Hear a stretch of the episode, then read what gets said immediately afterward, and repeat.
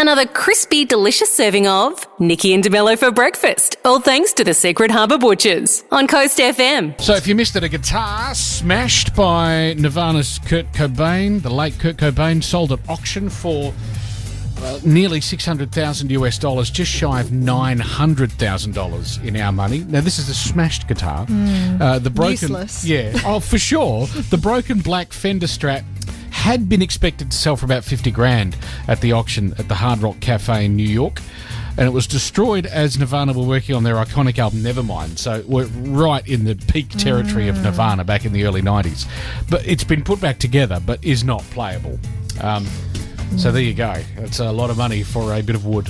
An iconic bit of wood. Iconic, but yes, useless. Yeah. But that's art, really, isn't it? I guess so. I mean, you look, look at it, there's and that's people about sticking it. Bananas to walls, so you know exactly. anything's possible. Mm-hmm. And given how well that's gone, I think it's time to reveal that I'll soon be offering a totally unique piece for auction. Mm-hmm. Uh, I have the original air guitar he used when he was a child. Yeah.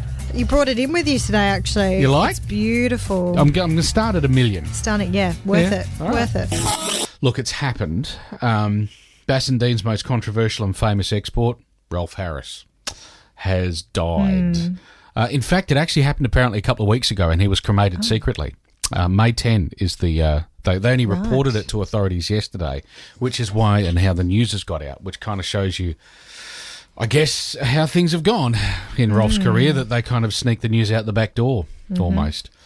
It, it's kind of, it's a funny old thing because he was such a huge star. You think about how big Dame Edna was. Mm. Rolf was that big. I mean, he yeah. painted the Queen. He recorded songs with um, the Beatles and, uh, I mean, look, it's, it's, he was a guest with the Wiggles amongst other things, mm. you know, but obviously all of that. None all of that matters, of that, does it? No, all of that completely tarnished by his criminal yep. convictions later on, and so for many people, and fair enough too, he's just a monster. Mm-hmm. I mean, I all the people that I know that dealt for with sure. him at telethons and appealathons and whenever he'd come mm. to Perth, and do, no one had good things to say. Yeah, no, like everyone had bad things to say about mm. his behaviour.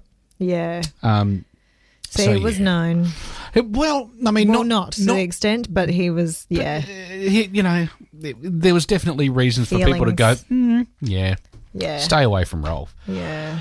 And so, look, I know, obviously, for some people, it's like, okay, cool, it's it's happened, that's just what it is. For a lot of people, though, because you think about how big he was and how big of a role he played in with the songs and the appearances and stuff, mm. such a big thing. And it, I think for some people, they'll be kind of strangely empty or, or kind of other kind of emotions that they can't quite pin down when they think about, you know, Mm. the role that he sort of had in a lot of their childhoods. And I think one thing that I think is sad, I think he wrote and performed the definitive version of Australia's greatest Christmas song in Six White Boomers, and I think it's really sad that that gets tarnished along with everything else. Yeah.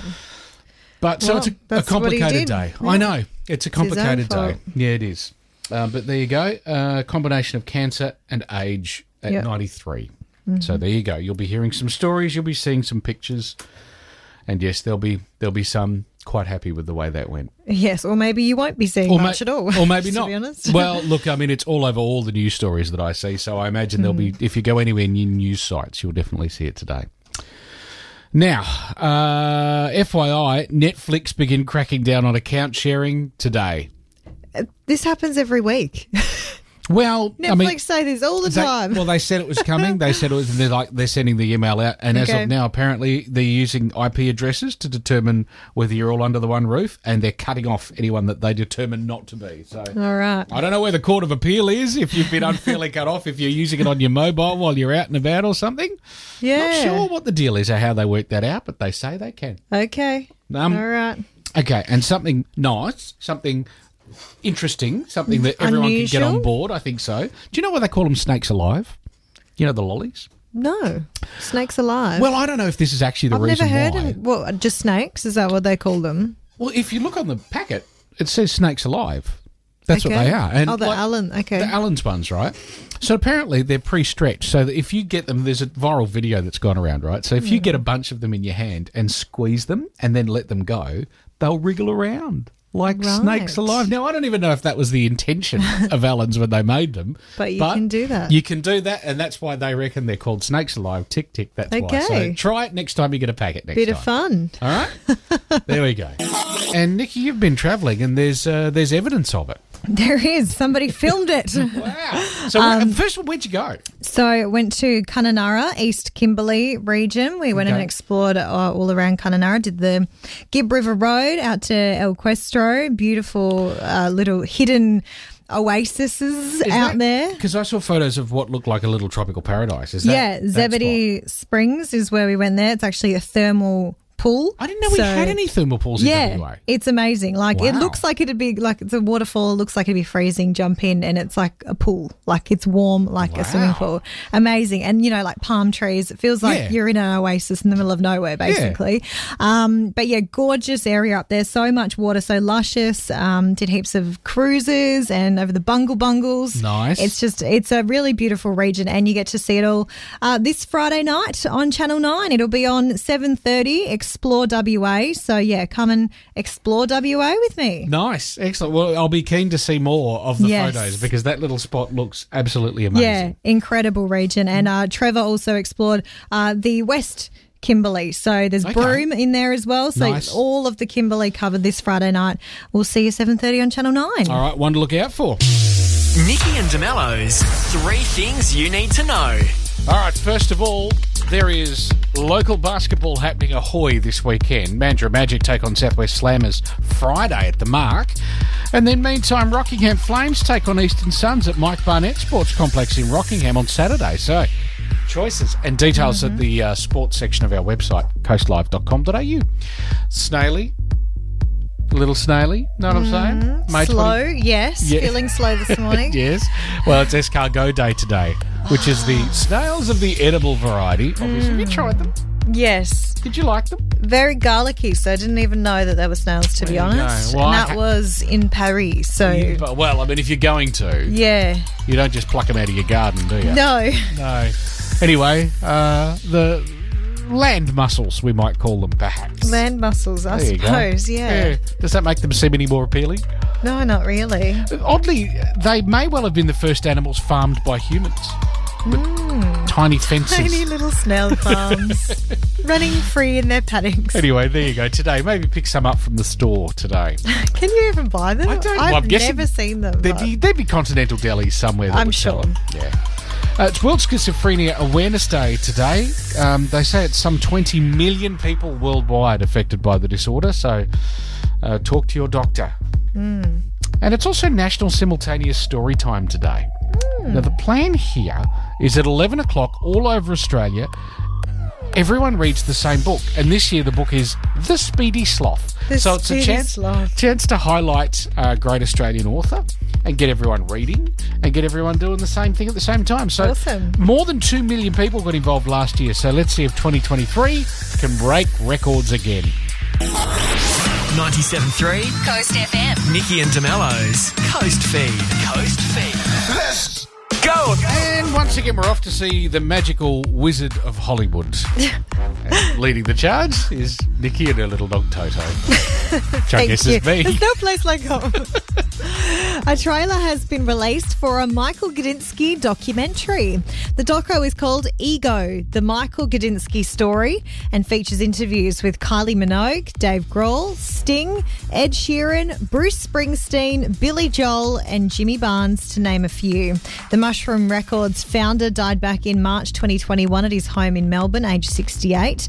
Founded in nineteen seventy-two, Mushroom Records went on to become the largest independent label in Australian music history. The director of the flick said the big stars came running to do interviews for this film. Here's the trailer. You'd feel he's in the building, he's somewhere. Bam! He'd blast through the door. We're going to make you a star, kid. He's always looking for something that somebody hasn't heard yet. He had the energy of a rock drummer. Max! It's Michael Gudinski, how are you? In the late sixties, radio had hardly any Australian content. I couldn't understand why people weren't supporting their own more. That's why Mushroom started. The whole evolution of Australian music is about to erupt. first few years of Mushroom, it was a crazy risk. People said, oh, this isn't going to work. If he had faith in it, the more it drove him. He has been so influential in an entire continent's music scene. That's how expansive he was as a human being. He was a big guy, for sure. The world premiere will be at the Melbourne International Film Festival and will be in cinemas from August thirty-first. All right. Convicted pedophile and disgraced Australian entertainer Rolf Harris has died, aged ninety-three. He reportedly died two weeks ago on May tenth of old age and neck cancer. In twenty fourteen, Harris was found guilty of assaulting four girls, some as young as seven, from the late sixties to eighties and was jailed for nearly six years.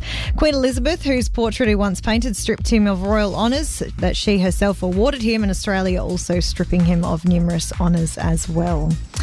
Beyonce and Jay-Z have reportedly paid cash for the most expensive house ever sold in Californian history.